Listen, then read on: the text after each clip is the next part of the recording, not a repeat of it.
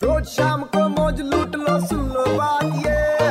मार ले बेटा U turn to be red पे एक बार फिर हो जाए। दिल्ली एनसीआर रीजन के जितने भी स्टूडेंट्स हैं जो दिल्ली यूनिवर्सिटी के हैं इनके व्हाट्सएप पे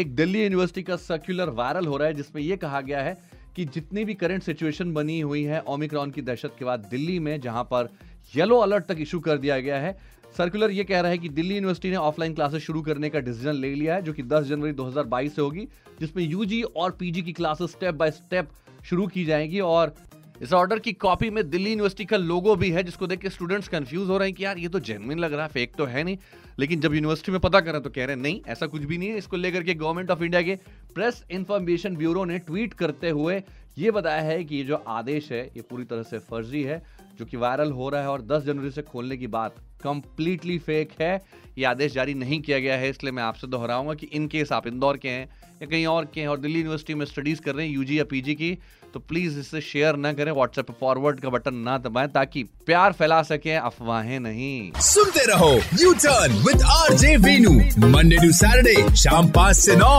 ओनली ऑन 93.5 रेड एफएम बजाते रहो।